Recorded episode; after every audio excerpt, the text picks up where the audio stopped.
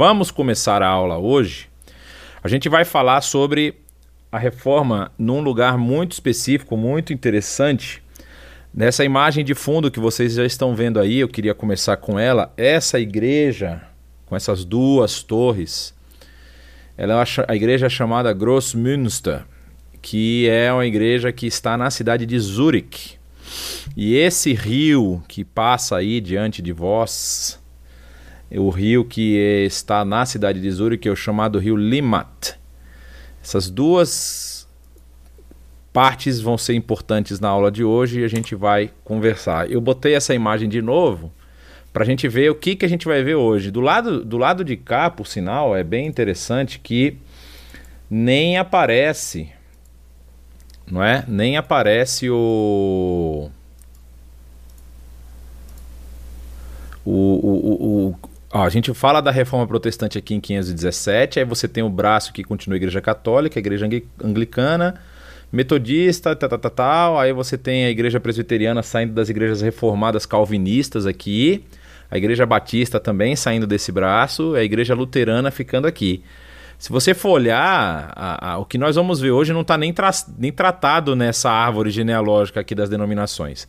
Do lado de cá, sim, do lado de cá existe uma ideia de que quando há aqui a, a, a, a reforma né, ali na região no, no ano 1517 e, e, continuando, ele inclusive traz aqui dois nomes paralelos. Né? Ele coloca Lutero e Zwinglio, que é Zwingli.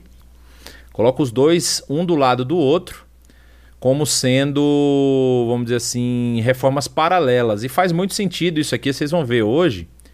E do braço no caso luterano, vai surgir a igreja luterana, né? E do braço, é... no caso Zwingliano Anabatista, eles vão dizer que surge a reforma, inclusive calvinista, menonita, Amish, os ruteritas, e aí a reforma violenta, por exemplo, que acontece lá com a gente viu, né, com os líderes mais, vamos dizer assim, de, de sangue nos olhos, né?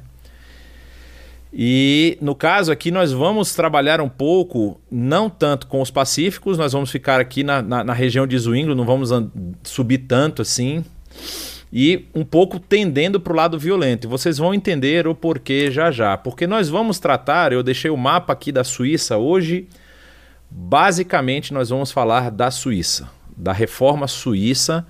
Ah, mas a gente falou lá em João Calvino. Calvino estava lá, ó, aqui no canto, aqui você tem a cidade de Genebra, né? Então Calvino também já estava na Suíça.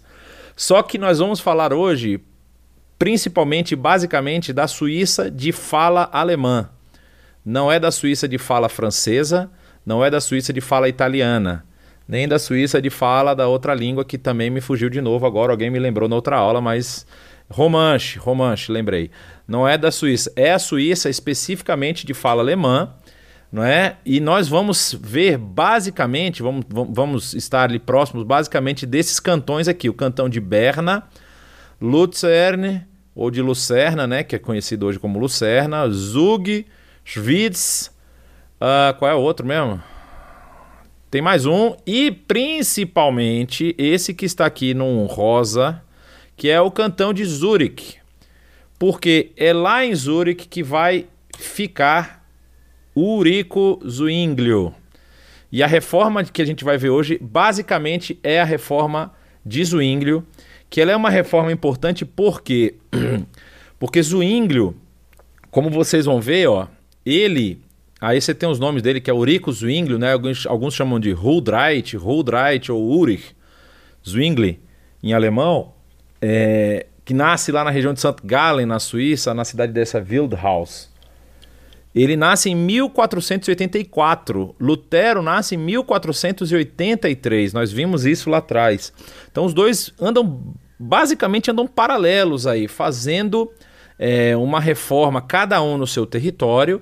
Os dois de fala alemã, não é? E você vai perceber que já nesse, nesse meio tempo por que, que Zwinglio é tão importante nessa reforma que ele está fazendo? Porque é uma reforma que se distancia da reforma luterana, no sentido da teologia e das práticas, e é uma reforma que vai trazer alguma influência sobre a continuidade dessa reforma na Suíça, que é com João Calvino. Calvino é extremamente influenciado pelo que acontece aqui na região de Zurich, nesse mapa que nós vimos aqui, ó, na região de Zurich. Porém, a influência de Zwinglio não era só em Zurich, mas chegava a Berna, chegava a Basileia. Vocês vão lembrar que Lutero, Lutero, Calvino esteve na Basileia. Calvino passou por aqui, não é? E outros também passaram. Por exemplo, o amigo de Calvino lá, o William Farel, né? Então, assim, tem uma importância muito grande, porque ele aqui nós estamos voltando com relação ao que a gente viu na aula passada lá sobre é, João Calvino. Nós estamos um pouco antes, né? Nós chegamos aqui quando, na verdade, próximo à morte de Eurico Zwingli é quando Calvino está começando a se estabelecer como um teólogo. Ele, a gente vai ver isso mais para frente. Então, ele nasce em 1484, só que ele vai estudar em Berna e depois ele vai estudar na Basileia, que eram os dois, dois grandes polos aí de, de, de ensino, né? Não só ensino teológico, mas de ensino regular, por exemplo. É, e depois ele vai para Viena, onde ele vai começar os seus estudos na área de teologia voltando no futuro, quando ele termina a parte básica da teologia lá, que na verdade isso aqui é uma questão interessante. Aqui acontece a mesma coisa com o Martinho Lutero. Né? Quando ele vai para Viena, vai fazer lá o seu, a sua, vamos dizer assim, a sua formação em teologia e volta para Basileia, ele volta para Basileia para conseguir o status de mestre. E ele se torna mestre em uma área específica dentro da teologia católica da época. Lutero também faz a mesma coisa. Porque Lutero só vai obter o título de doutor quando ele vai para Wittenberg. Lutero ele vai para Wittenberg ainda como mestre e depois é que ele obtém o título de doutor. Depois que ele fica na Basileia e ele termina lá, vamos dizer assim, a sua graduação, a parte acadêmica da, da área de teologia, em 1506 ali, ele é ordenado sacerdote em Constança. Aqui é importante a gente ver uma coisa que é o seguinte: isso a gente vai precisar gravar, porque isso a gente vai voltar várias vezes. Então, ó, Constança está aqui.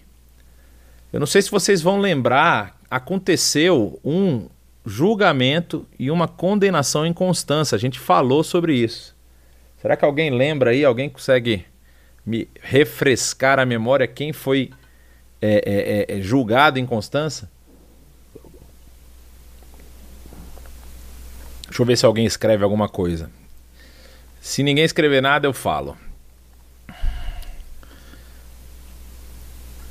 Muito assunto, né, gente? A coisa vai e volta muito rápido.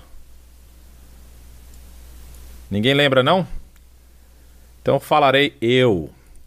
A gente viu lá nos pré-reformadores que Jan Hus foi trazido a Constança num concílio que estava ocorrendo em Constança e lá ele foi levado a, a renegar todos os seus escritos e as suas práticas e foi condenado à fogueira.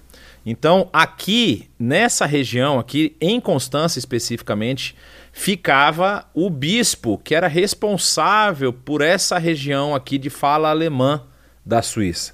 E esse bispo ele, ele vai ter um, um papel fundamental aí na evolução dessa reforma, dessa reforma suíça, porque ele não vai conseguir exercer uma oposição muito forte. É, mas vai ter um destino bem diferente do que acontece com Martinho Lutero aqui, vocês vão ver já já. Então o que, que acontece, né? Ele é ordenado sacerdote em Constança e ele é enviado para essa cidade chamada Glarus. E lá nessa cidade ele permanece 10 anos. E depois que ele permanece 10 anos em Glarus, ele permanece mais dois anos em Einsiedeln, Ziedeln, Einziedeln, isso. E aí ele completa esse período de aperfeiçoamento teológico. O que, que acontece nesses 12 anos de ministério de Zwingli? Ele, primeiro, ele se especializa em grego e aprende o hebraico. Aprende o hebraico para fazer algumas análises. Só que acontece uma, uma questão muito importante na vida dele, que é nesses 12 anos ele começa a se envolver e a se aproximar dos escritos humanistas que estavam rodando na Europa nesse período. Vocês vão lembrar que é, é, Calvino ele vai ter uma influência humanista muito forte e vai chegar a fazer direito, vai se formar em direito e ele tem essa, essa linha humanista na sua prática de, do direito lá. E aí, a, esses 12 anos aí da vida de Zwinglio vão servir para ele, ele meio que posicionar a sua teologia barra humanismo, né? Porque ele, ele acaba fundamentando vários, várias questões da sua teologia é, baseado em preceitos humanistas. A gente não vai chegar a entrar muito nisso aqui, mas é interessante estudar parte da teologia dele, porque é, quando você estuda a teologia, é, for, é, escreveram Russo e Jerônimo. Jerônimo, acho que não, foi o Rus, Jan Rus. É, Jerônimo não é quem escreve lá a Vulgata? É, eu tô agora eu tô na dúvida de que Jerônimo você está falando. Mas assim, até onde eu saiba, Jerônimo não foi, não foi condenado em Constança, não. Mas pode ser que ele era de Constança, show? Boa pergunta que eu acabei de me fazer, mas tudo bem. É... Eu tenho, tenho minhas dúvidas. Ah...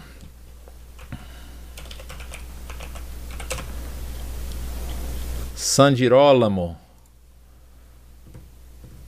Ele era de. Ele estava em Roma mesmo. Não era de lá, não. Tudo bem. É...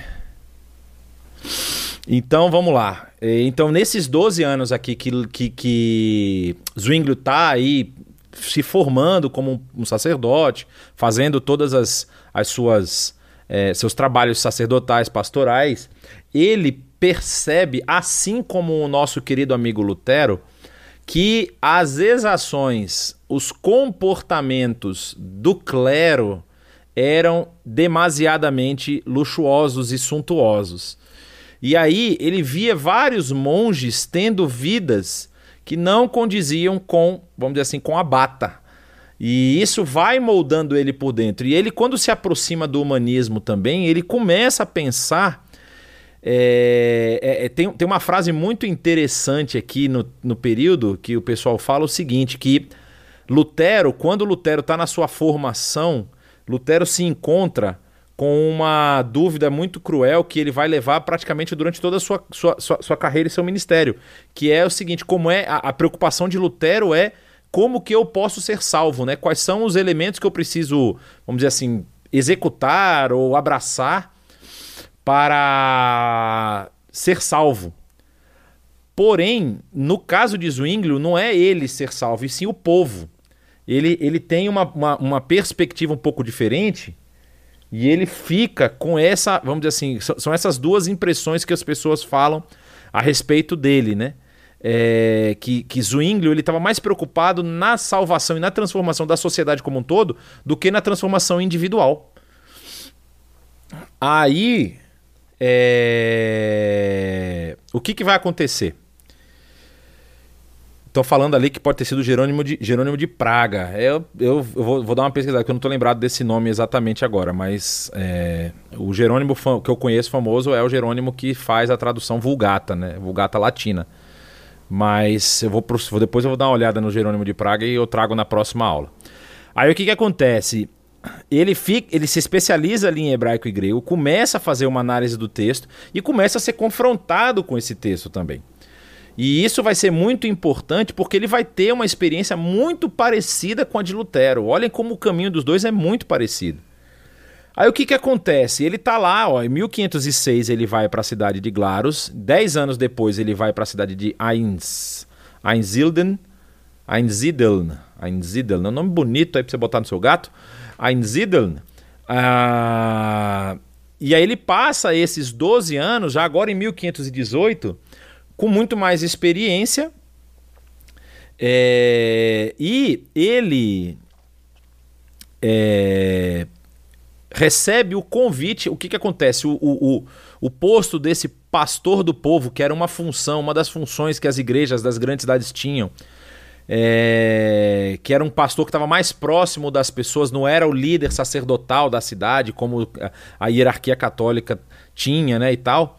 É, esse posto ficou vago na igreja Grossmünster, que é aquela igreja que eu mostrei para vocês no início, aquela foto bonita.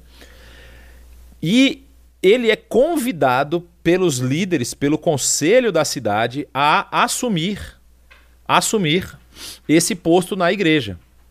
Certo? É, aí o que, que nós vamos ver? Ele é convidado em 1518 e ele, vamos dizer assim, assume a sua função em 1519. Inclusive, o primeiro sermão que ele prega é justamente o sermão de 1 de janeiro de 1519.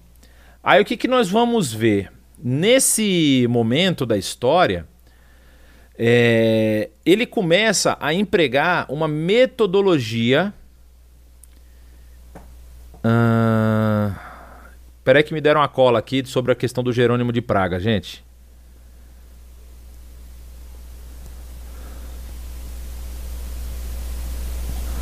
É, realmente existe o Jerônimo de Praga. Obrigado, tá? Esse eu acabei de ser apresentado a ele.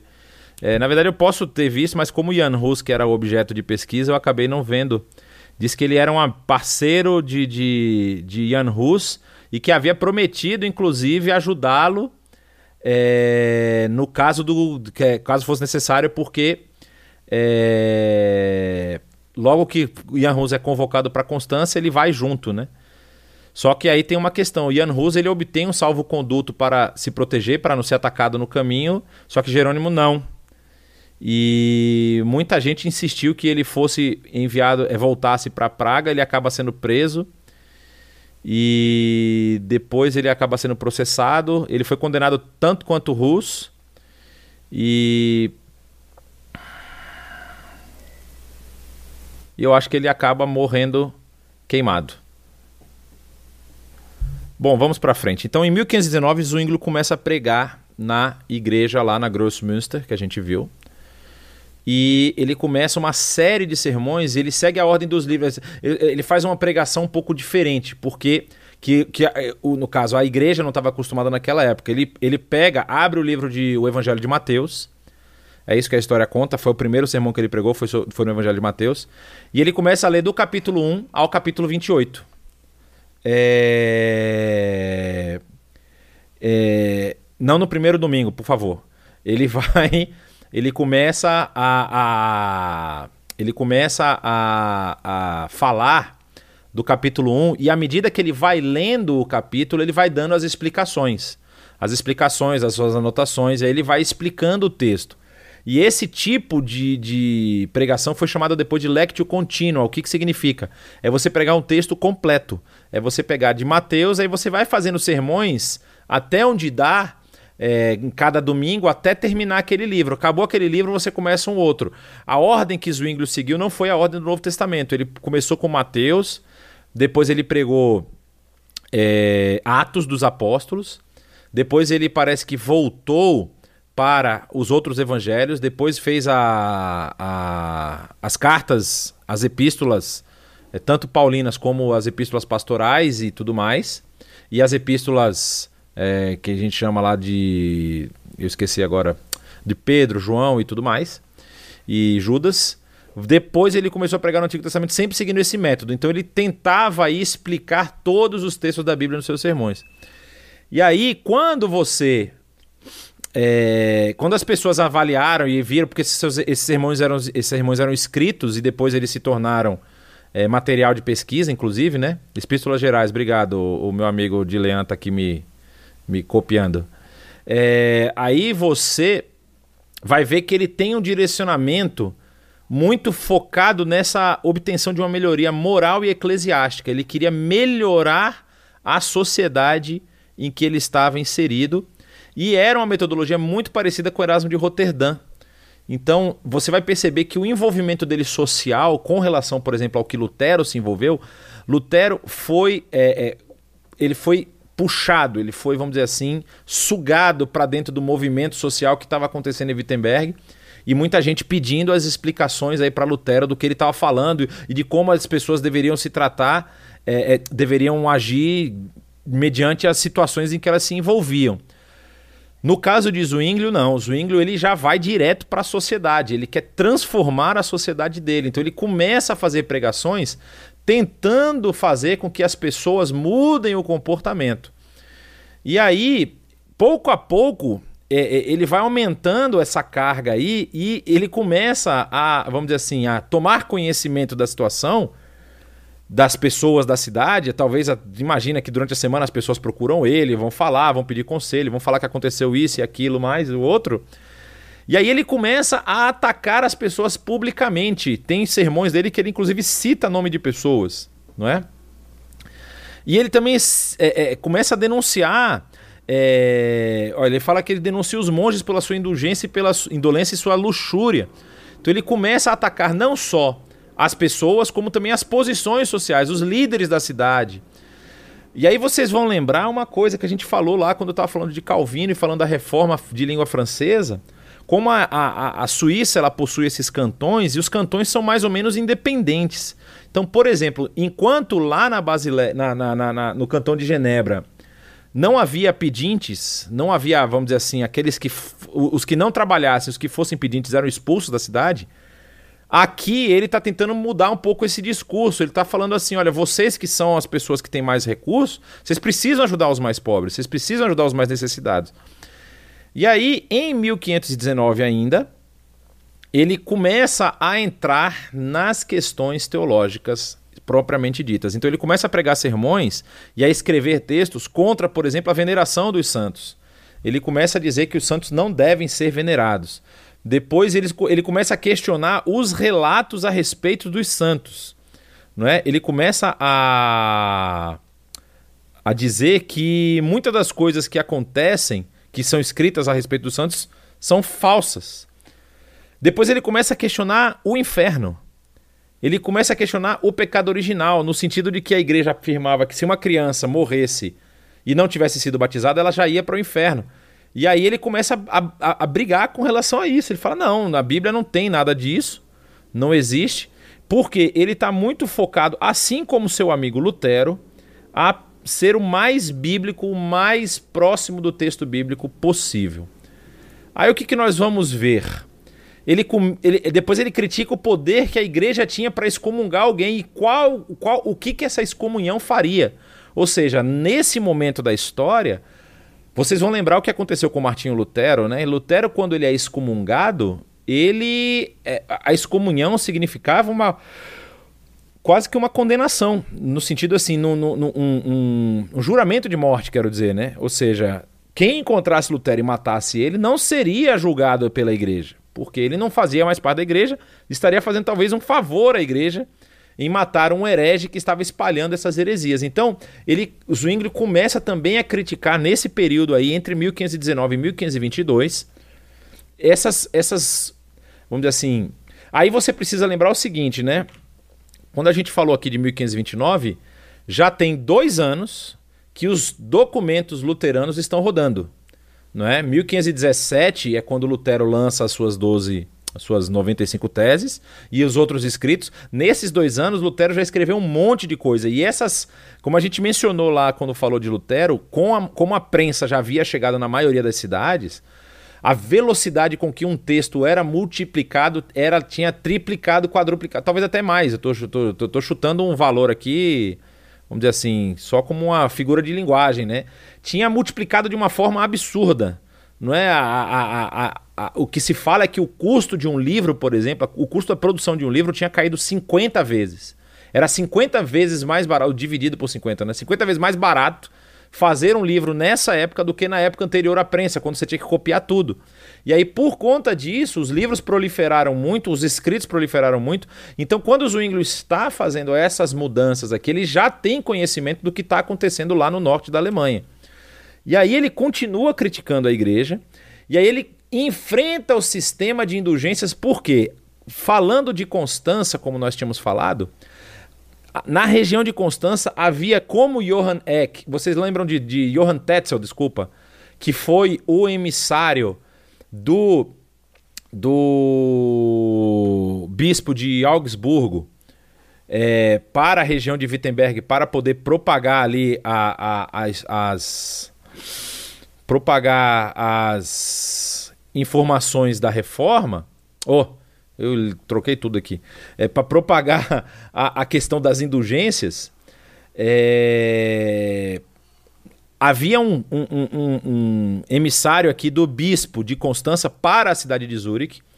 E esse cara, como eu falei para vocês, os métodos, as, as formas de administração eram diferentes.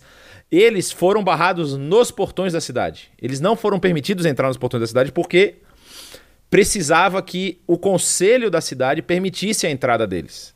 Diferente do que acontecia no norte da Alemanha, que a igreja, a igreja católica dominava e eles iam e vinham por, como queriam. Aí o que, que acontece? Esse, esses emissários que foram barrados de entrar na cidade, eles receberam depois, o, o, o, o Zwingli foi perguntado, né? O que, que vamos fazer com esse pessoal? Aí ele acusa o sistema de indulgências nos mesmos moldes que Lutero acusou o sistema na Alemanha, dizendo que as pessoas estavam comprando uma coisa que era falsa, que a Igreja Católica estava levando as pessoas a acreditarem numa mentira, e por conta disso o conselho da cidade diz que eles não vão poder fazer propaganda de indulgências em Zurique. E isso é muito importante por quê? Porque isso acende um alerta na cabeça do bispo de Constança. Ele percebe que ele está perdendo a cidade de Zurique. E aí isso vai ter um desdobramento muito importante na frente, que a gente vai chegar lá. Aí o que, que a gente vai ver? É... Em 1522 havia a quaresma, havia lá o período é, de 40 dias antes da, da, da Páscoa, que o pessoal fazia dietas, né? Fazia lá seus. É, eu, particularmente, não sei exatamente o que, que o pessoal faz de comida e não. de comer ou não comer, né? É, diz que o pessoal tem, tem um pessoal que não come carne vermelha, pode só comer peixe, tem gente que nem come peixe. E eles tinham essas restrições alimentares nesse período, determinados pela igreja, e aí o que, que Zwinglio vai fazer? Zwinglio vai pegar salsichas alemãs, quem já comeu sabe que é bom, sabe que é muito bom, e começa a distribuir para o povo. Isso durante a quaresma. E ninguém, tipo assim, o pessoal vê aquilo fica assustado, ninguém entende nada. E aí, é, depois ele escreve um texto e nesse texto ele vai fazer também, vai pregar sermões, vai escrever assim que a moto foi embora, ele vai escrever alguns sermões e também vai pregar alguns sermões, vai escrever um texto alegando que não havia nenhuma restrição alimentar que derivasse da Bíblia, inclusive utilizando o texto lá de Pedro em Atos, quando Pedro é levado. É, é, é, é, esse é, essa é uma discussão muito séria, inclusive no ambiente, por exemplo, judaico-messiânico, não é? Se você conhecer algum judeu messiânico, alguém que foi criado dentro do judaísmo mesmo, não alguém que descobriu que era judeu assim sem querer, aí de repente se tornou judeu messiânico, eu conheço os dois casos, tá? Aí você vai perceber que eles têm por tradição seguir os, os, os a, a, alimentação. No caso, alguns deles não chegam a ser tão cachê assim, mas muitos são, muitos seguem as orientações cachê. Mesmo crendo que Jesus e Yeshua é o Mashiach eles continuam seguindo até por tradição.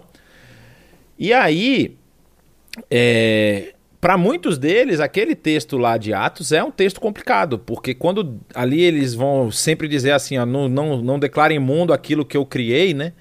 É, ali tem, tem uma conotação dupla para muita gente, muitos teólogos falam que é, Deus ali está liberando qualquer tipo de restrição alimentar, porque o texto vai falar sobre isso, e também está falando mais sobre a questão de Pedro abrir a sua mente para os gentios, né? É, aí ele pega esse texto e faz essa, esse apanhado aí, falando assim: ó, não existe esse negócio, essa, essa conversa de que você precisa. Acho que alguém está testando uma moto aqui do meu lado. Essa conversa de que você precisa restringir a, a sua dieta nesse período porque a Bíblia manda, não é válido. O motor está funcionando, pelo menos. Aí, o bispo de Constança vai mandar um grupo para investigar o caso. Esse grupo é, vai ser levado diante do diante do, do conselho da cidade. Zwinglio aí aproveita, junto com alguns outros, e manda uma petição para o bispo de Constança para que ele encerre o celibato no clero. Ou seja, não obrigue o celibato, que o celibato seja uma coisa facultativa e não obrigatória, como era nesse momento. Mas por quê? Aí a gente vai descobrir o pulo do gato dele, né? Ele já tinha casado secretamente com uma viúva. É... O nome dela é Anna Reinhardt. Ele teve quatro filhos com ela.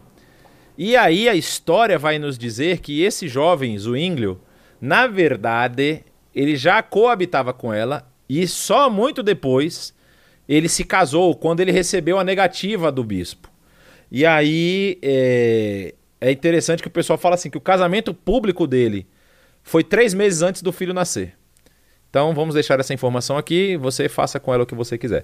Aí o, o que, que acontece? Ele junta esses dois assuntos e aí começa a perceber que o, o pensamento dele o pensamento da própria cidade de Zurich já está começando a se afastar cada vez mais do, do padrão aí católico, né? Aí o que, que nós vamos ver? O que, que vai acontecer no caso? É... O que, que vai acontecer se eu não consigo passar aqui? Ele, ele vai. Tudo vai levar a uma disputa teológica, que é a primeira disputa teológica da cidade de Zurique. Acontecem mais outras, né? É, acontece, se não me engano, mais três depois dessa. Mas essa foi a primeira disputa teológica, tipo aquelas disputas teológicas que Martinho Lutero participava, como ele participou em Leipzig, como ele participou em Heidelberg, não é? Essas disputas teológicas também ocorreram aqui na região da Suíça. No, no, aconteceu uma em Berna que é muito importante, a gente viu lá em Calvino, né? Que aí a, foi criado o. o a, como é que chama? Não é o, o, o, o, o sínodo, não, é o a confissão de Berna, e não só a confissão, mas principalmente a ordem de Berna para como as igrejas deveriam executar suas, seus cultos e tudo mais. E aí, a que a gente viu na, na, na, última aula, como algumas igrejas abraçaram, outras não abraçaram e tudo mais. E aí, o que, que acontece aqui? Nessa primeira disputa que acontece em Zurique no ano de 1523, toda, todo o clero da cidade foi convocado, os teólogos e os padres da região também foram convocados. E foram convocados representantes. Na verdade, o bispo de Constança foi convocado, mas ele mandou representantes. Ele mesmo não veio.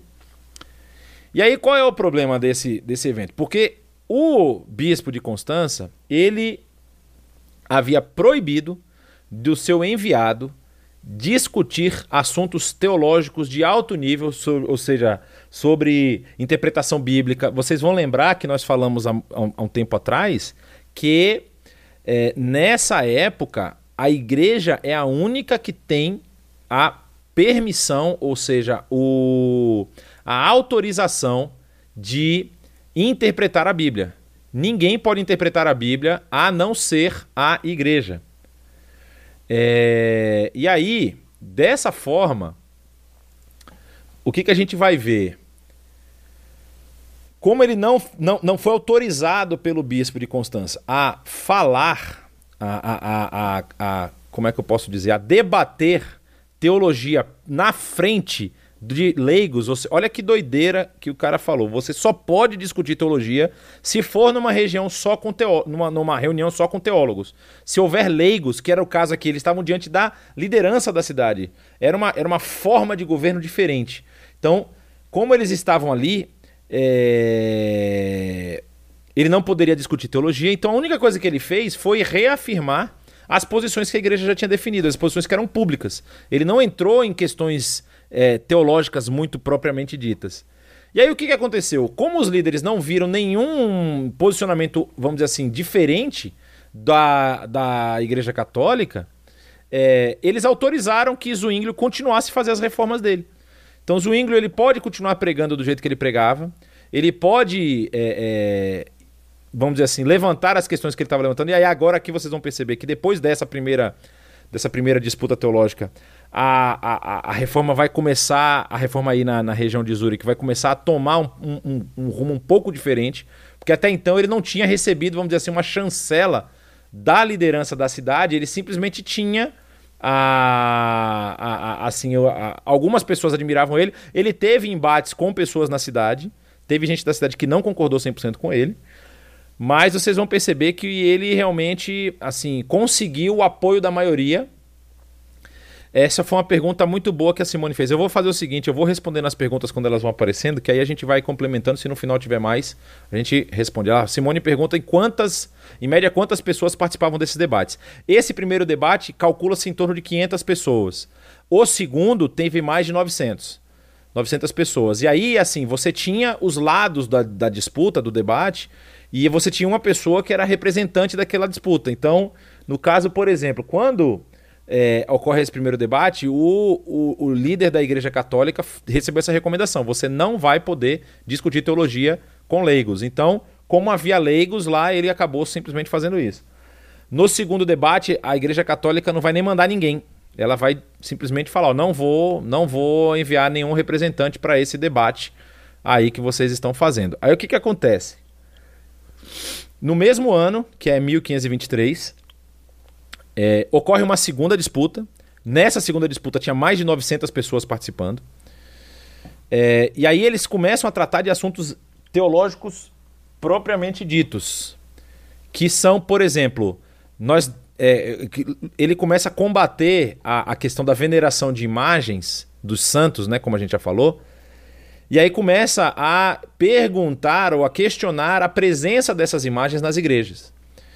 E também discutindo sobre o fim da missa sacrificial. Esses eram os assuntos do debate. Era para chegar nisso aí. O que, que acontece? Um grupo de jovens mais ávidos por mudança traz um terceiro assunto, que era a questão do batismo infantil. Eles queriam substituir o batismo infantil, o P do batismo, por batismo de adultos. Adivinha quem era esse grupo? Os anabatistas os anabatistas aparecem, não é? E os líderes, esse, esse Conrad Grebel aí é considerado um dos líderes fundadores do Anabatista, dos anabatistas. Eu ia falar do anabatismo, né? Mas não sei se essa palavra existe. É bonita, mas eu não sei. Aí ele começa, eles começam a querer acelerar a reforma. Eles achavam que a reforma estava muito devagar. E aí essa discussão acaba definindo, ela, ela acaba não tendo uma definição, na verdade. E o, o. Olha que doideira, né? É, uma das coisas que esse grupo, por exemplo, estava questionando. Deixa eu ver se eu escrevi isso aqui para trás e não vou atropelar nada. é exatamente. Então eu vou falar nisso aqui na frente. Então, eles não, não chegam a um consenso assim de como deveria ser feito. E inclusive há uma é, há uma sugestão aqui de uma das pessoas que participaram desse concílio, que era o seguinte: as pessoas ainda não têm 100% de certeza e de convicção de que as imagens não devam ser veneradas e que elas não devam estar nos cultos. Então, a minha recomendação, a recomendação que ele levantou foi a seguinte: façam com que os pastores preguem constantemente sobre a, a vamos dizer assim, a a inaptidão, a, a, incapacidade dos santos de realizarem qualquer coisa e que eles não devem ser venerados e, e, e adorados e que as imagens não devem permanecer nas igrejas. Então vamos fazer um, um, um brainwash aqui, vamos fazer um trabalho de mudança de, de percepção. E aí esse trabalho de mudança de percepção vai fazer com que gradualmente mais pessoas aderam, adiram ou seja, do verbo aderir, sei lá como é que é essa conjugação, é, a, a, ao movimento e aí as, as imagens naturalmente vão sair. O que, que os líderes falaram? Olha, vocês têm até a Páscoa de 1524 para me dar uma posição definitiva sobre isso. E a posição foi essa, acabou sendo aceita. Então, gradativamente, os elementos que estavam presentes na, na, na, no funcionamento dessa igreja ali foram sendo removidos, né? Tudo que não tinha base bíblica ia sendo removido, principalmente a questão das imagens e o fim dessa missa sacrificial. Vocês lembram que a gente mencionou lá atrás que havia esse conceito de que a missa representava um ressacrifício de Cristo. Ou seja, toda vez que o clero fazia uma missa e participava dos elementos lá da Eucaristia, ele estava revivendo, relembrando a morte, não relembrando, mas assim, mais a questão de reviver mesmo a, o sacrifício de Cristo e assim renovando dentro deles essa salvação. Seria como se eles estivessem ganhando um superpoder, né? E aí, é... o que, que vai acontecer? Na quinta-feira da Semana Santa do ano de 1525, que caiu no dia 13 de abril, Zwinglio ele já muda a forma de culto. Ele não realiza essa missa, não realiza nada, e ele faz uma, uma um culto onde todas as pessoas presentes vão participar da ceia. E aí ele faz com que todos se assentem em mesas. É bem interessante esse relato aqui e ele remove qualquer item que, que, que, vamos dizer assim, que simule uma formalidade. Ele coloca pratos de, de, de. Em vez de colocar pratos, vamos dizer assim, aquele prato que você tem em casa que é para o dia da visita da rainha, que tega, chega até a borda douradinha, ele bota pratos de madeira, talheres simples, copos de madeira, porque ele está querendo dizer assim: a ceia o, o, o, momento da ceia que é relatado no texto bíblico é um momento de comunhão, é um momento que todas as pessoas participam e todos são iguais ali durante, diante da mesa da ceia. Então ele quebra realmente com essa ideia católica que já estava aí sendo derrubada em outros lugares, aqui na região de Zurique também muda a partir dessa desse evento especificamente aqui. Aí o que, que nós vamos ver? Aí você vai perceber como Zwinglio ele começa a fazer essas mudanças e como Zwinglio também tem um foco um pouco mais é, político, não é? Um pouco mais radical, um pouco mais focado na transformação da comunidade, da sociedade que ele está inserido. Porque o que, que vai acontecer? A ala mais radical da reforma de Zurich, principalmente aqueles que são associados aos anabatistas, eu falei ali do, do como é que é o nome dele? Do Grebel, da Konrad Grebel, é, eles começam a pressionar os líderes da igreja porque eles entendem que os líderes da igreja estão fazendo muitas concessões aos é, ao, ao corpo de ao corpo de conselheiros os, o, do conselho da cidade. Então eles estão fazendo muitas concessões e, e, e isso tá. Eles entram com uma ideia mais ou menos assim: olha, a igreja precisa ter um. um, um como se fosse um, um, corpo de pessoas que vão tomar as decisões políticas também, porque a igreja é o representante de Deus na terra e eles sabem o que, que é melhor, não é? Para a, para a sociedade. Então a gente precisa tomar as decisões. E é, é, basicamente era fazer o que a Igreja Católica fazia em muitos lugares, né? Aí existe uma. Um, um, todo, eu não, a gente não vai chegar a entrar nesse, nesse assunto aqui, mas existe todo um movimento político que está ocorrendo aí, principalmente na, na, na esfera mais elevada. Por quê? Você tem aqui muitos poderes externos lutando pelo controle ou pelo apoio aqui das cidades dos cantões suíços. Por exemplo, você tem Carlos V, imperador é, do Sacro Império, você tem o papado que também quer exercer uma, um, um, um, controle político da situação. Você tem os franceses, né? Você lembra que tem lá o Carlos V, que é o imperador, mas você tem um rei, né? O Francisco I, por exemplo, da época de, de João Calvino. Então você tem aí, aí você tem a liderança austríaca que também quer exercer, os Habsburgo, que também querem exercer influência na Suíça. Então a Suíça está nesse meião aí e ela vai tentando se manter independente de todo mundo. E isso acontece em todos os cantões, Genebra. Aí o que, que acontece? Quando uma liderança é, ascendia ao poder e ela percebia que ela poderia ter mais vantagens com outro parceiro internacional, ela se afastava ou ela começava a ameaçar. Por exemplo, se ali na região de Zurich a influência maior era do papado, então eles falavam: ah, nós vamos nos aliar aos francos porque eles estão mais, vamos dizer assim, nós estamos concordando mais com as ideias deles. Aí o papado vinha e dava algum favor, alguma coisa. Isso acontecia na Suíça. Aí o que, que acontece? É, vocês lembram que nesse período há uma grande ameaça a todo mundo, a todo o império, Sacro Império Romano Germânico, que são os turcos do Oriente. Eles estão subindo, estão conquistando um monte de coisa.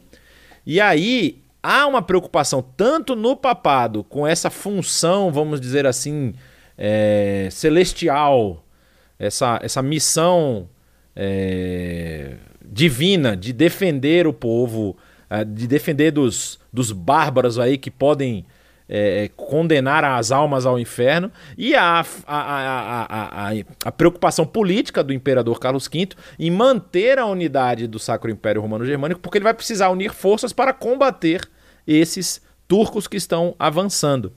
Aí o que, que acontece? Uma das questões, eu estou dando toda essa volta aqui, porque eu vou chegar no ponto principal aqui. A gente falou que, sobre essa ala mais radical aí dos, dos reformadores que estão associados aos anabatistas, e eles começam a questionar essas concessões. E aí o conselho vai dar, vamos dizer assim, uma resposta a. É, porque o que, que acontece? Esses líderes, eles procuram Zwinglio em particular. Zwinglio tenta tratar com eles no particular, só que essa conversa vaza e chega ao conselho da cidade. Aí o conselho da cidade convoca uma reunião porque eles querem tratar disso publicamente. E aí, nessa reunião pública entre os líderes anabatistas, Zwinglio e o conselho, os três lá, Zwinglio aqui não necessariamente está do lado de um ou de outro, ele simplesmente está lá como uma liderança religiosa na cidade. O conselho de Zurich reafirma a importância do batismo de todos os recém-nascidos. Aí você vai vir aqui e vai me perguntar, mas isso não era. O Lutero não brigava contra isso? Não, na verdade, Lutero não brigou contra isso, é porque a igreja luterana até hoje ela batiza é, é, criança. E algumas igrejas reformadas também. As igrejas que têm linha calvinista também batizam criança. Então por que, que os anabatistas vão brigar por isso? Porque os anabatistas tinham uma, uma, uma é, doutrina de que o batismo que era válido era o batismo de consciência. Então a, a gente já falou, né? Ana, que é o, o, o o prefixo grego que é de novo, né? E baptizo, que é batizar, mergulhar completamente. E aí, então, anabatismo é você batizar de novo.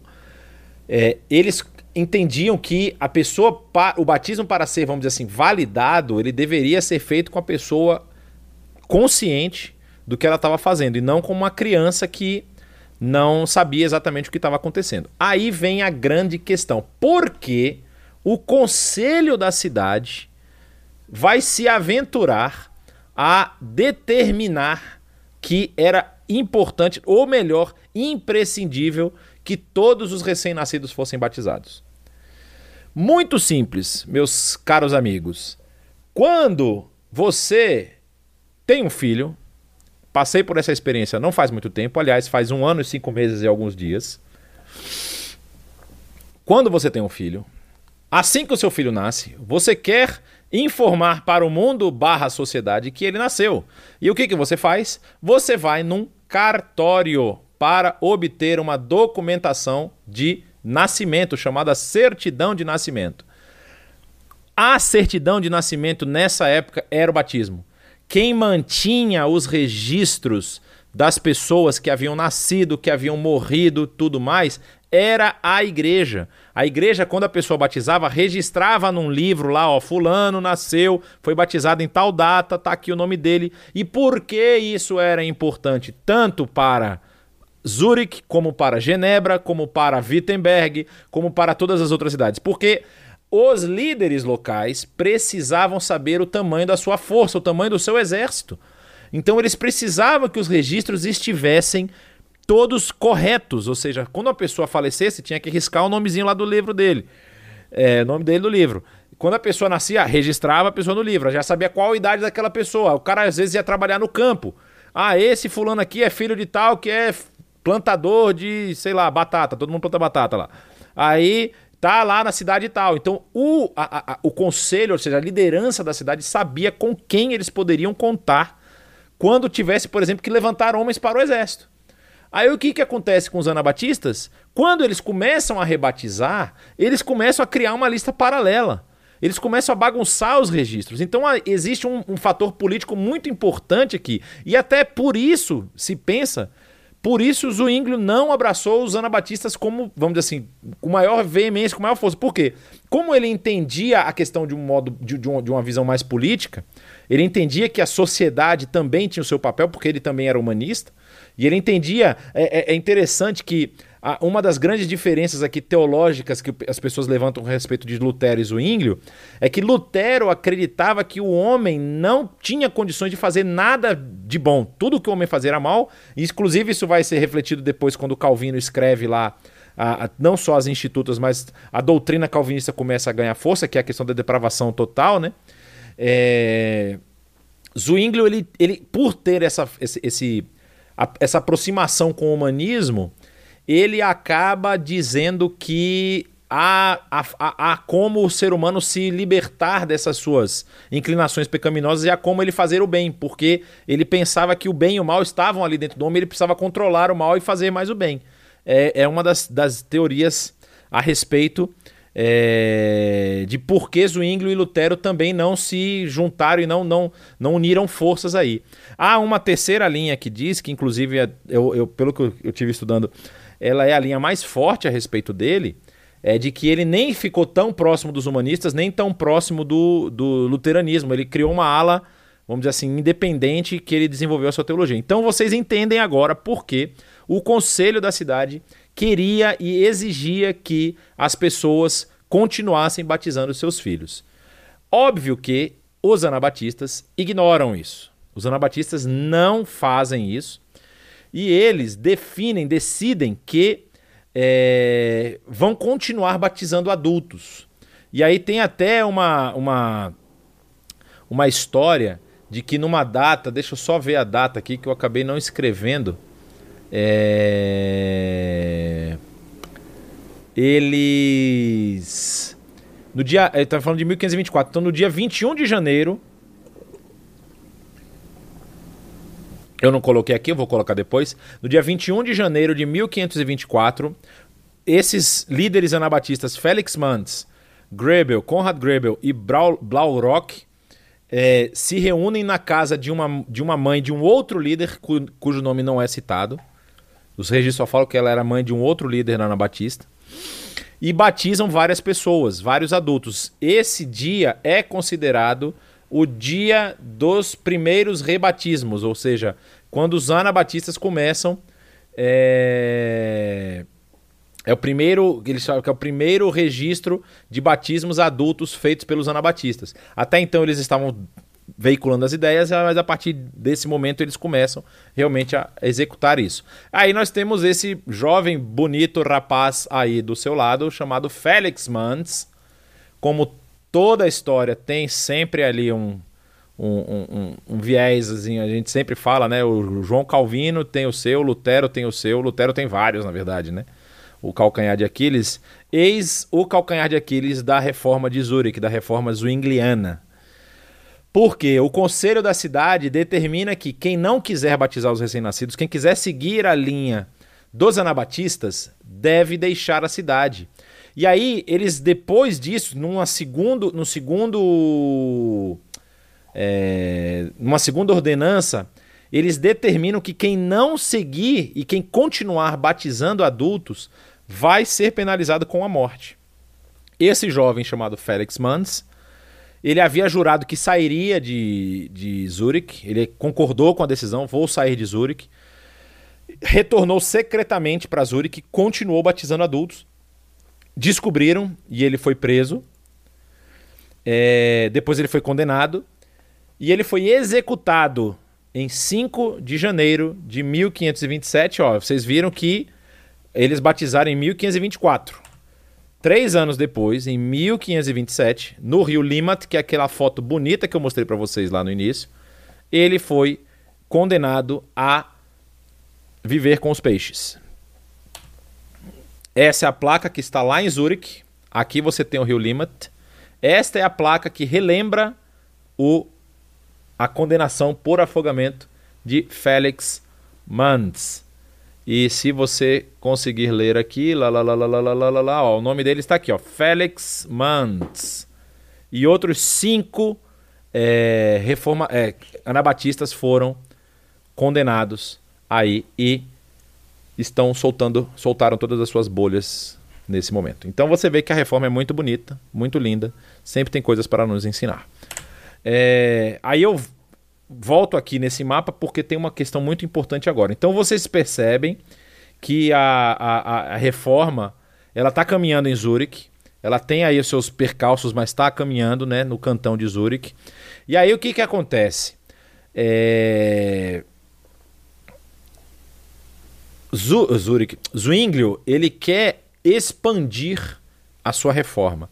Então ele começa a conversar com outras outros cantões, outros líderes que estão em outros cantões, para ver se eles também querem abraçar o seu modelo de reforma, né? Aí o que, que acontece? Cinco cantões, vamos voltar lá, Lucerna, ó, Lucerna, que é esse verde aqui, Uri, que está aqui embaixo, esse que eu acho que eu não lembrei, ups, uh, esse de Schwitz, Schwitz está aqui, ó. Lucerna, Uri, Schwitz, Zug, eu sei que também está junto. E Unter. Cadê? Obwalten tá Unterwalten. Deve ser embaixo, né? Unterwalten, que está em algum lugar aqui que eu não estou achando. Claro, está aqui. Zurich. Lucerna, Obwalden, Uri, Schwitz, Glarus. Não sei se é Obwalden se é a mesma coisa de Unter. Unter é, é abaixo, né? Uh, esses cinco cantões que estavam sob a maior influência católica, eles se unem é, para impedir as mudanças nos seus territórios. Então eles criam uma liga, a Liga dos Cinco Cantões, que se, se definem como cinco cantões católicos. Não aceitam as mudanças que estão querendo ser impostas desde Zurich, do cantão de Zurich. E aí o que, que acontece? Começam a acontecer outras disputas teológicas, e aí essas disputas teológicas demonstram que há uma ruptura muito grande entre os cantões no que tange a reforma. E Zwinglio ele entra em conflito com os estados católicos, esse que a gente falou, após a prisão e a execução de Jacob Kaiser, que era um pregador reformado. E aí ele convoca junto com o cantão de Berna, que se você olhar aqui é um cantão grande, né? Berna é um cantão que tem bastante poder. Ele se junta com o cantão de Berna para lutar contra os cinco estados. Ele convence os líderes da cidade a lutar contra os cinco estados. Só que o cantão de Berna ele tem uma característica que é intrínseca a ele. Ele é um cantão pacifista. Então ele é um cantão que sempre quer resolver as coisas na conversa. Aí o que, que acontece? Acontece a Primeira Guerra, a chamada Primeira Guerra de Kappel, que acontece na região de Kappel, que, se eu não me engano, é bem aqui em algum lugar. Eu vou descobrir já já e já falo para vocês onde é que ela fica. É... Aí, essa primeira guerra ah, de Kappel, que era Cantão, Suíça. Ele não fala onde é que é essa bendita dessa cidade, né? Que beleza. E aí, é, essa guerra acaba. Na verdade, ela, ela é uma guerra, os, os, exércitos se movimentam, mas no, no, no 45 do segundo tempo, entra uma pessoa aí e pede um armistício. E aí, nesse armistício, eles são levados para conversar e acabam. Desculpa aí, bati no microfone. E acabam arrumando um jeito aí de resolver a sua situação sem muito derramamento de sangue. E aí, nesse armistício, vai ser muito importante porque tem algumas questões que estão acontecendo. Por exemplo, os cantões católicos que nós mencionamos não permitem que os pregadores reformados falem e falem das suas ideias. Então eles são é, boicotados completamente, eles são é, ah, censurados. E nesse mesmo ano, 1529, que é quando acontece a Primeira Guerra, ocorre esse colóquio de Marburgo, que é um colóquio convocado por Philip de Hesse. Lembra do Philip de Hesse lá, que Lutero vai dar uma resposta que acaba mais complicando a vida dele do que qualquer outra coisa. É... Ele chama. Porque quando, quando o Lutero começa a escrever, ele começa a criticar a forma como Zwinglio está fazendo a reforma dele. E Zwinglio começa. Ele, Zwinglio expõe a sua opinião num panfleto sobre a Eucaristia. E ele, na, na, nessa opinião, ele não concorda com a interpretação literal do texto de Jesus dizendo que esse é o meu corpo e este é o meu sangue. E aí Lutero começa a atacar Zwinglio, escrever contra né, Zwinglio, dizendo que você não pode é, escolher o que, que você vai ler literalmente e tal. Se o texto está dizendo que esse é meu sangue, então é o sangue. E aí é uma confusão se arma. Philip de Hesse chama os dois. Né? Na verdade, o, o Martin Butzer entra no circuito nós já vimos Martin Butzer. E tenta com o Felipe Melanchthon arrumar uma, uma forma de conciliar aí a, a disputa. E aí Felipe de Hess percebe isso. Como o Felipe de Hess estava querendo formar uma liga também ao seu, ao seu favor da, de algumas cidades, ele convoca para que o, a, esse encontro seja na cidade dele, Marburgo. Chama Lutero e Zwinglio, os dois discutem lá e lá existe um registro de que o, o, a reunião acabou com Lutero dando um murro na mesa. E ele gritando: Este é o meu corpo. Tipo assim, é, eles, eles trocam as ideias, mas na verdade ninguém cedeu nada. Então não resolve o problema. É, e Zwinglio ele até ele faz uma chacota com Lutero, né? dizendo assim: ah, se você. Porque Lutero, qual, era, qual é a questão aqui de Lutero e Zwinglio?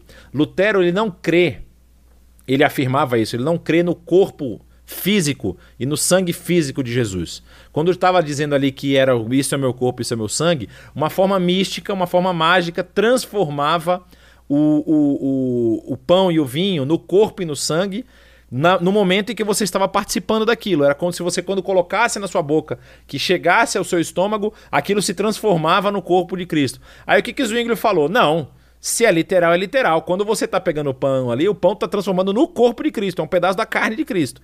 E o, o vinho está se tornando o sangue de Cristo. Não existe meio termo aqui. Você não vai inventar uma, uma terceira via, né? E ele ainda foi, ainda foi mais além, né, Zwingli? Ele falou assim: se você está dizendo que isso é o corpo e o sangue de Cristo, e ele se, realmente se torna um corpo e sangue, você está dizendo que toda vez que você faz a ceia, Cristo está morrendo novamente, não é? E aí gerou esse embate, gerou esse impasse. Várias igrejas hoje, é, existem várias formas de, de, de, de, interpretação da ceia, né? Algumas igrejas acreditam que é transubstanciação, outra que é consubstanciação.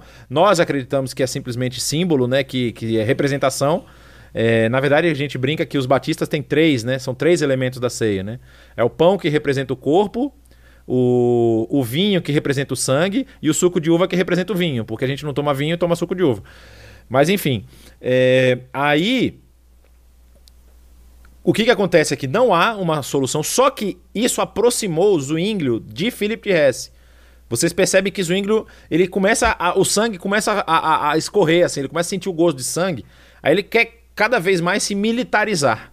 Por isso que essa é chamada também uma reforma radical, porque Diferente das outras reformas, em que foi tudo na base da teologia e na transformação da igreja, que transformou a sociedade, no caso de Zwinglio, ele queria transformar a sociedade juntamente com a igreja. Então, ele, ele continua tentando emplacar essa reforma na Suíça e ele continua tentando buscar essa sua área de atuação. Aí o que, que vai acontecer? Como a questão de Marburgo não resolveu, Zwinglio tenta formar uma aliança com Felipe de Hesse, buscando aumentar sua força militar. E esses pastores reformados, que, segundo o armistício lá de 1529, deveriam ter liberdade para pregar, eles continuavam sendo, sendo impedidos de pregar e muitos deles até sendo expulsos das cidades, que causou com que Zwinglio se levantasse, vamos dizer assim, eh, fizesse um movimento dentro da sua cidade de Zurique e convocou também o, o cantão de Berna a se colocar contra esse, essa, essa liga católica. E aí, quando ele faz isso, é, em 1531, ele meio que força a mão. Ele achava que ele estava com, com vantagem. E ele faz um bloqueio de alimentos, ou seja, não ia mais mandar alimentos para os cantões católicos. Alimentos que fossem produzidos e que passassem pelos territórios, tanto de Berna como de Zurique. Só que qual é o grande problema? Berna, como eu falei para vocês, é conciliadora. Berna rapidamente resolve o problema com os cantões católicos. Então cai é, é, é, essa determinação, esse acordo entre, entre Zurich e Berna acaba não, não funcionando. E aí a retaliação dos cantões católicos é: nós vamos declarar guerra ao cantão de Zurich. E eles declaram essa guerra no dia 9 de outubro de 1539. E eles se preparam é, para subir em batalha. 9 de outubro. E só que o que acontece? O cantão de Zurich está despreparado para se defender, porque há umas questões políticas internas. É, Zwingli está sendo questionado na cidade nesse momento. Existe muita coisa aqui que eu tô dando, saltos ornamentais aqui, tá, gente? Porque tem muita coisa acontecendo aqui no meio. E aí Zwingli já não tem todo esse poder na cidade. Então ele não consegue convocar um grande exército. E aí ele só consegue 3.500 soldados. Os cantões católicos mandam o dobro de soldados. E aí no dia 11 de outubro é um massacre depois que 500 pessoas morrem, os, os, os outros 3 mil se entregam.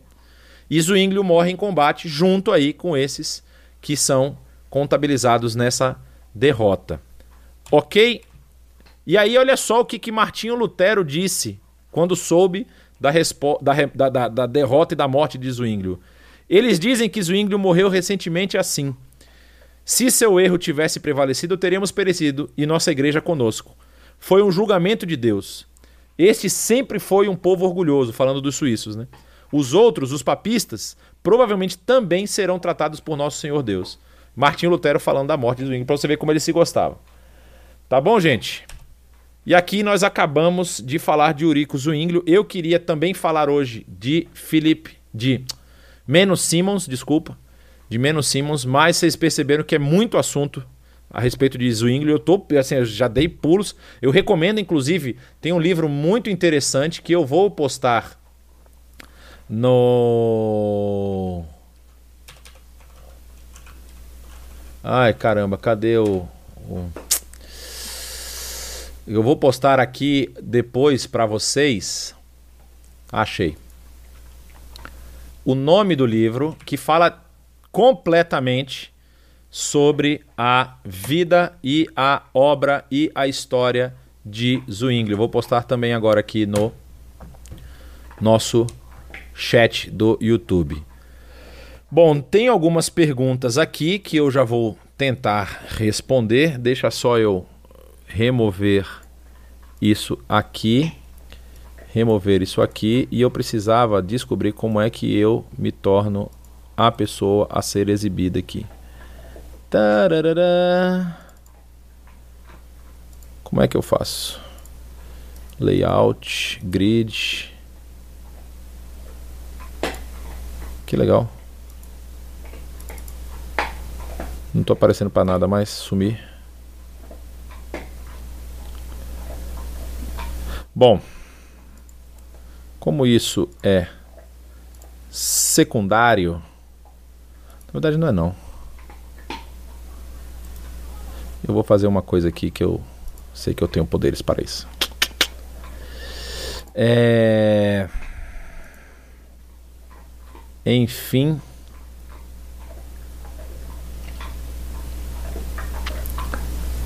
Eu estou tentando resolver uma questão técnica, pessoal. Só um momento.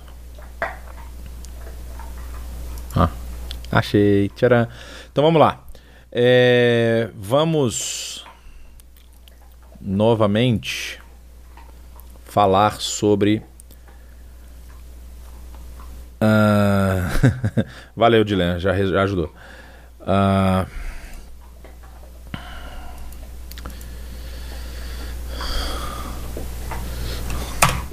Agora sim. Então vamos lá. Tem uma pergunta que apareceu aqui. Quem tiver pergunta agora é o momento, pode fazer. Apareceu uma pergunta aqui Algumas das denominações de hoje têm sua origem em Zwinglio. Olha.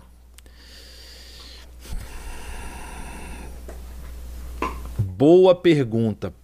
Porque assim, se a gente for pensar. Eu não, não conheço. Talvez igreja zwingliana.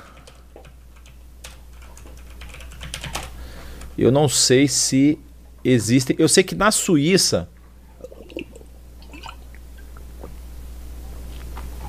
existem algumas igrejas que ainda defendem é, defendem muitos dos pontos que Zwinglio colocou. Agora, se a igreja se chama Zwingliana, por exemplo, é uma pergunta que eu não sei responder. Eu sei, por exemplo, que menonitas e anabatistas, sim, têm desdobramentos. Eu sei que ruteritas têm desdobramentos. É, a igreja ruterita existe até hoje. Pedro Valdo, a igreja dele existe, a igreja que surge depois que recebe o seu nome, é, existe até hoje, não é? Agora, Se existe uma igreja de Zwinglio, eu realmente eu não tô lembrado. Eu acho que não. Eu acho que não, mas eu posso depois pesquisar um pouco mais e descobrir. Ah, lá, lá, lá, enquanto as pessoas participavam Os debates não eram considerados afrontosos à teologia da igreja, por isso Zwingli não era impedido de falar então procedia a reforma veladamente. Olha, sim, na verdade, assim, as disputas teológicas sempre ocorreram. Toda vez que ah, alguém. Toda vez que alguém tinha alguma questão, por exemplo, a, a gente falou sobre isso quando falou de Lutero.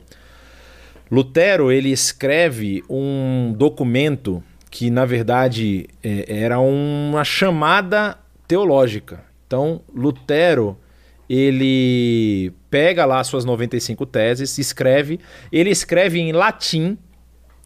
Ele não escreve na língua comum, porque ele não queria que as pessoas, que os laicos lessem e entendessem. Ou seja, só o clero que, vamos dizer assim, tinha proeminência, pro, profusão, vamos dizer, em, em, latim, né? Então eles não queriam, Lutero mesmo não queria que isso fosse aberto para todo mundo. E Zwingli é a mesma coisa. Quando ele faz os debates, só que qual é o problema? Nós temos que entender aquilo que eu mencionei mais cedo a respeito do, da forma de governo. Aqui, a, o poderio da Igreja Católica já é um poderio é, é, é, controlado. A Igreja Católica não pode fazer o que bem entende, porque existe na cidade um conselho que define as decisões da cidade. Isso é padrão em quase todos os cantões, na verdade, até onde eu sei, em todos os cantões suíços. Todos os cantões suíços possuem um conselho que é formado, no caso de Zurich, por exemplo, que a gente viu lá naquele mapa, é o conselho da cidade e das cidades que fazem parte do do cantão. Então, essas cidades elas é, definem a, a, não só a questão é, política, mas também algumas questões eclesiásticas. O conselho da cidade pode ou não tomar para si a decisão, a, a, a, responsabilidade eclesiástica. Vocês vão lembrar que, num primeiro momento, é o conselho da cidade que expulsa Calvino e Farel de Genebra. O conselho toma a decisão eclesiástica e fala: olha, fora daqui vocês, porque vocês estão bagunçando demais. Então isso é, acontece. Então, assim, quando acontecia um debate, na verdade, essa disputa era uma disputa teológica comum. O que, qual foi o grande problema? o, os grandes problemas estavam nas respostas vagas que a Igreja Católica estava dando. Então, por exemplo, no caso de Lutero, a Igreja Católica ela se embasou nos éditos e nos escritos papais. É, os éditos papais era que eles estavam utilizando como defesa da sua teologia. E Lutero estava usando a Bíblia. Lutero falou, pô, mas a Bíblia está escrevendo, está escrito isso aqui, ó, a gente tem que seguir isso aqui. E aí entrou em choque, ao ponto de chegar lá no, no, no na dieta de Worms, Lutero ser colocado diante de Carlos V e do emissário da, da igreja, se não me engano, é Caetan, que é o, o emissário da igreja católica, para que ele revogue os seus escritos e, e retroceda, renuncie às suas ideias. E Lutero fala: olha, se vocês me convencerem por outro material que não sejam os éditos papais, se vocês me convencerem pela Bíblia, eu volto, mas se vocês não conseguirem fazer isso, eu, não, eu sou cativo à minha mente e eu não posso retroceder. Aí tem aquela frase bonita, Riste, isto, né? Aqui estou eu, é, não posso retroceder, que Deus me abençoe, que Deus me defenda, no caso, né? E, e acaba sendo excomungado. Mas enfim, então essa que é a questão. Não, não, era, não era um pecado você fazer. Só que assim, a igreja entendia que só ela poderia discutir assuntos de Bíblia. Então não poderia fazer um, uma discussão teológica com laico, com leigos, né? Com laicato. E é por isso que ela determinou para o seu emissário, olha, se tiver gente lá, como ela já conhecia, né?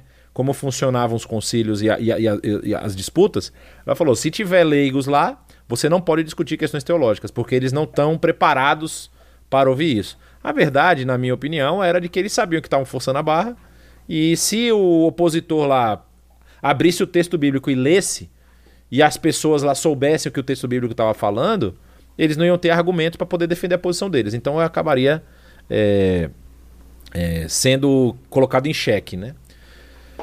Uh, Pode-se afirmar que essa situação de choque entre a igreja e os anabatistas em relação ao batismo levou mais tarde ao controle do registro civil pelo Estado laico? Olha, a quem, quem, quem defende Estado laico não são exatamente os. É... Na verdade, sim, né? Os, os anabatistas eles não defendiam o Estado laico, na verdade, né? Eles defendiam uma espécie de controle eclesiástico do Estado.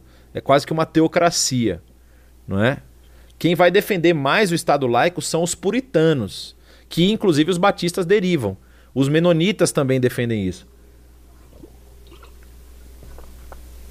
Eles defendem esse Estado separado. Então, a partir desse momento, por exemplo, onde a gente vai ver um Estado muito, muito separado, um Estado laico?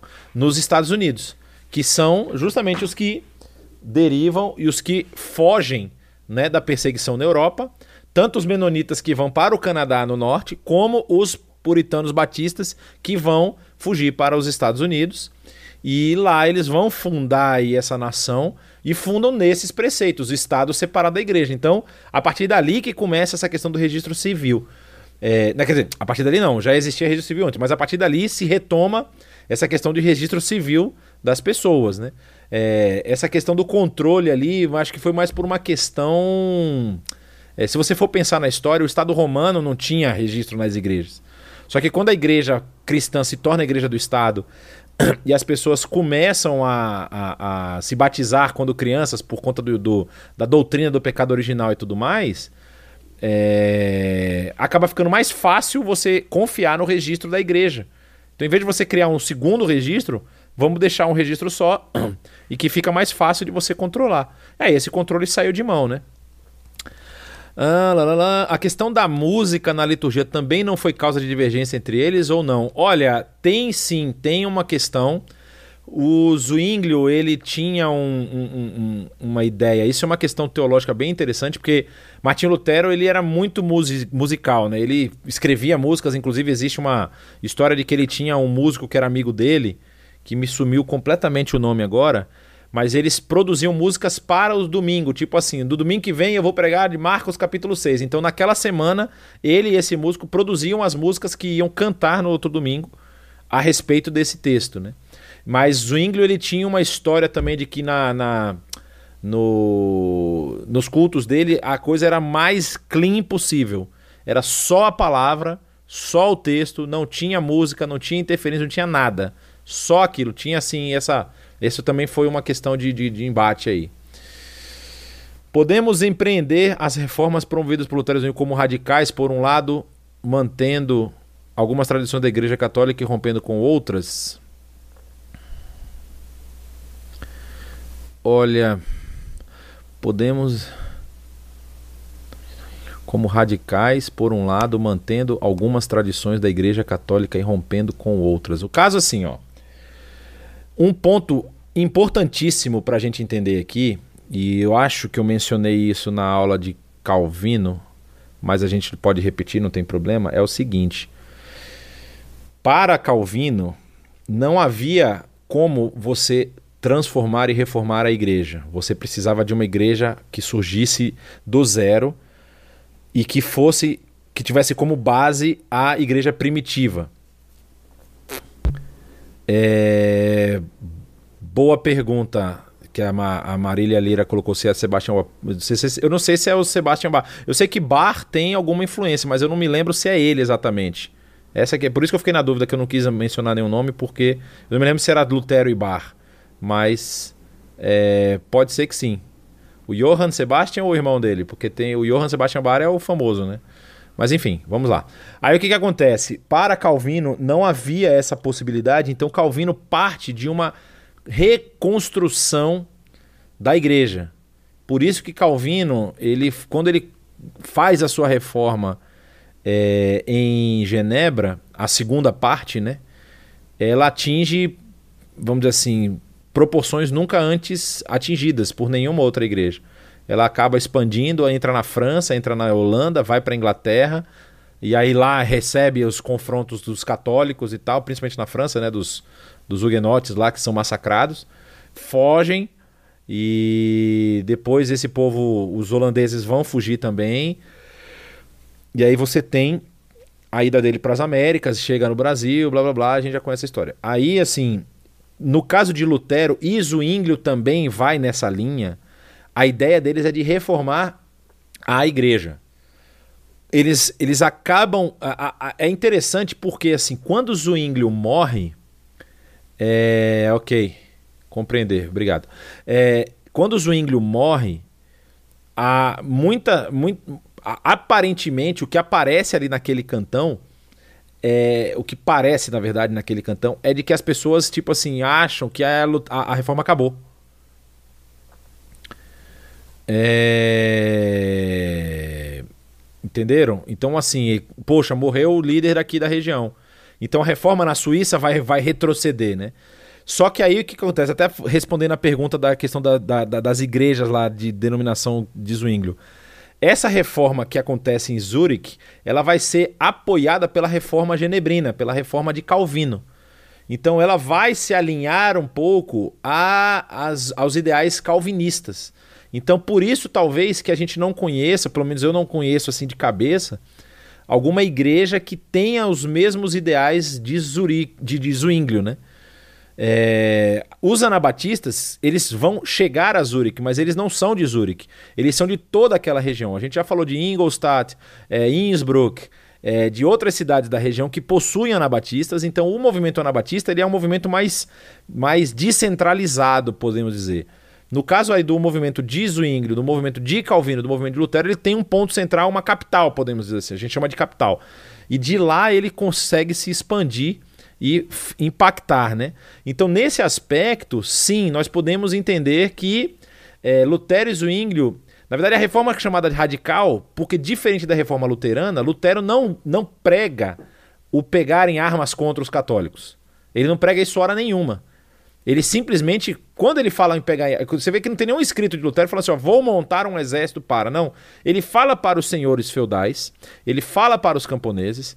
Aí quando os católicos. Os católicos lá, a, a, talvez a situação seja diferente, porque os católicos não têm tanta força militar no norte da Alemanha. Lá a força militar está na mão dos senhores, dos, dos príncipes eleitores. Então eles são os que têm exército. Os donos de terra, os, os, os os fidalgos, né, o, a, a, elite lá, é que tem os, os, o exército. E aí, no caso aqui, não. Aqui o exército, não, o exército militar católico não está tão longe, porque a Suíça faz fronteira com a Itália. Então, assim, talvez por isso o Zwinglio foi um pouco mais é, violento, no sentido de convocar mais batalhas, convocar mais gente para lutar ao seu lado, e por isso que ele recebe esse nome de reforma radical. Essa é a reforma radical que a gente chama de violenta. A reforma anabatista também é uma reforma violenta, porque muitos anabatistas vão pegar em armas sim e vão lutar contra exércitos tanto católicos quanto protestantes. A batalha de Münster lá, que é uma batalha que eu mencionei lá atrás, ela é uma batalha em que os católicos e os luteranos se juntam para matar os anabatistas. Porque os anabatistas estão bagunçando todo o coreto aí no meio do caminho. Inclusive a questão do, do, do, do rebatismo. Então vocês. Já, hoje dá para mais ou menos entender por que, que essa questão do rebatismo é um problema nesse momento. E o que eles estão causando de ruptura política na cidade, né? Mas aí. Tanto Lutero como essa igreja zwingliana vai manter alguns elementos católicos. No caso assim de Zwinglio, ele, ele, ele acaba rompendo um pouco mais, porque Zwinglio ele bate de frente, por exemplo, com a hierarquia católica. Ele vai dizer que não existe hierarquia. É, ele vai romper com o clero. Ele vai falar assim: olha, não existe esse negócio de um homem que é o supra-sumo e você tem lá os seus é, próximos ali, que seriam os cardeais, depois você tem os bispos, você tem os sacerdotes, você tem os monges e tal. Não existe essa hierarquia. Todo mundo tem o mesmo papel, o mesmo poder isso, Johann Walter. Obrigado. O pessoal aí tá ligado. É o amigo que é músico de Lutero, Johann Walter. Eles faziam essa essa parceria aí. Então é isso. Aí, quando você vai falar de Lutero, Lutero está numa situação, vamos dizer assim, mais privilegiada do que a de Zwinglio, certo? Porque Lutero tem ali um, um, um, um, príncipe eleitor que o abraça e que o defende com unhas e dentes, até o final da vida dele. Né? Bom, eu não vejo mais perguntas. Ah, amém, amém. Se alguém tiver mais alguma pergunta, eu posso responder. Se não, Na semana que vem vocês vão ter a notícia se será a nossa última aula ou não.